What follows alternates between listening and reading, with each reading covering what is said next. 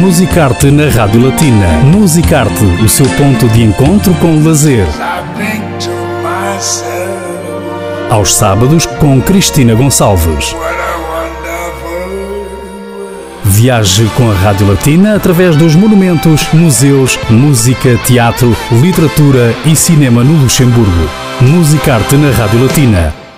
A Rádio Latina assistiu à apresentação da programação para 2024 do Casino do Luxemburgo Fórum de Arte Contemporânea, uma programação bastante diversificada, onde também está incluída a inclusão, a integração, mais pormenores, com o diretor-geral do Casino Luxemburgo, Kevin Müller. Monsieur Kevin Müller, bonjour.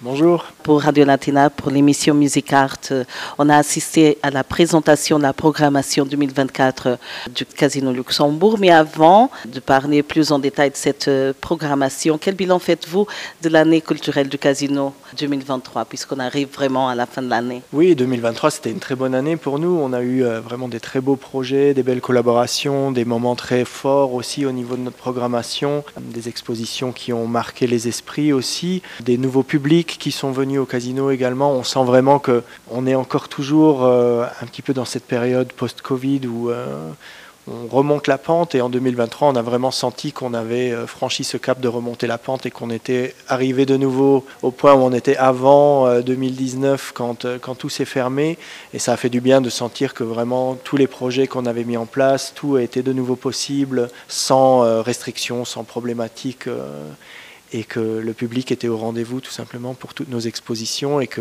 l'accueil a été très, très positif par rapport à toute notre programmation sur 2023. Et en ce qui concerne la programmation pour 2024, quelles sont les nouveautés pour l'année prochaine? En 2024, on a une programmation qui se concentre principalement sur des coproductions institutionnelles et sur des commissariats invités. Donc les années précédentes, là, on s'était concentré vraiment sur notre propre commissariat, sur des choix artistiques internes au casino, des collaborations très rapprochées avec les artistes. Pour 2024, on a voulu ouvrir le champ de perspective et inviter des commissaires à faire des propositions d'exposition avec leur propre vision, avec leur propre réseau d'artistes, avec leurs choix artistiques et leurs choix thématiques également. Le casino n'est pas seulement là pour produire en interne des expositions, mais aussi pour permettre tout simplement une diversification de la scène artistique et de la programmation. Donc de faire rentrer toutes ces influences extérieures, c'est quelque chose qui nous tient à cœur et qui nous permet aussi à nous d'évoluer et de continuer à découvrir des choses en tant que professionnels de l'art contemporain. C'est toujours rafraîchissant d'avoir des nouvelles rencontres et des nouvelles perspectives, et des coproductions institutionnelles justement qui nous permettent de continuer à étendre notre réseau international de collaboration avec d'autres centres d'art, d'autres institutions muséales avec qui on travaille sur des expositions, on coproduit des œuvres, on coproduit des expositions, et ça nous permet tout simplement de garder le contact avec nos collègues à l'étranger, à l'international, et de nouer des liens qui pourront être continués ou qui sont des continuations de collaborations précédentes déjà. Justement, en ce qui concerne les collaborations, l'année prochaine? Oui, donc on a une collaboration avec la Kunsthalle Giessen. La Kunsthalle Giessen, c'est un centre d'art à Giessen, qui est une ville à 50 km de Francfort environ. C'est un centre d'art avec qui on a programmé une exposition monographique de l'artiste luxembourgeoise Marie-Audrey Ramirez. C'est une artiste qui est basée à Berlin depuis une dizaine d'années, donc qui est très présente sur la scène artistique allemande, un petit peu moins connue au Luxembourg, mais qui a vraiment une carrière intéressante déjà en cours. Et on l'a invité à faire une exposition personnelle pour 2024, et on s'est associé à la Kunsthalle Giessen pour cette exposition. On a coproduit des œuvres, une première exposition a déjà été présentée en Allemagne début de cette année, et en début 2024 on a une continuation de cette exposition qui sera présente au casino. Très bien, vous avez parlé aussi des catalogues. Quelle est l'importance justement de ces catalogues, de ces publications? Les publications, c'est un volet très important pour notre activité, mais aussi pour la carrière des artistes et des commissaires avec qui on travaille, parce que ça permet de poursuivre les réflexions qui ont eu lieu dans une exposition. Une exposition, ça a une durée limitée. Au casino, une exposition, c'est 3 mois et demi environ de durée. Donc, il y a beaucoup de travail qui est mis en œuvre dans la préparation, dans la conceptualisation des expositions. La publication, ça permet tout simplement de continuer ces réflexions et de les continuer à un autre niveau.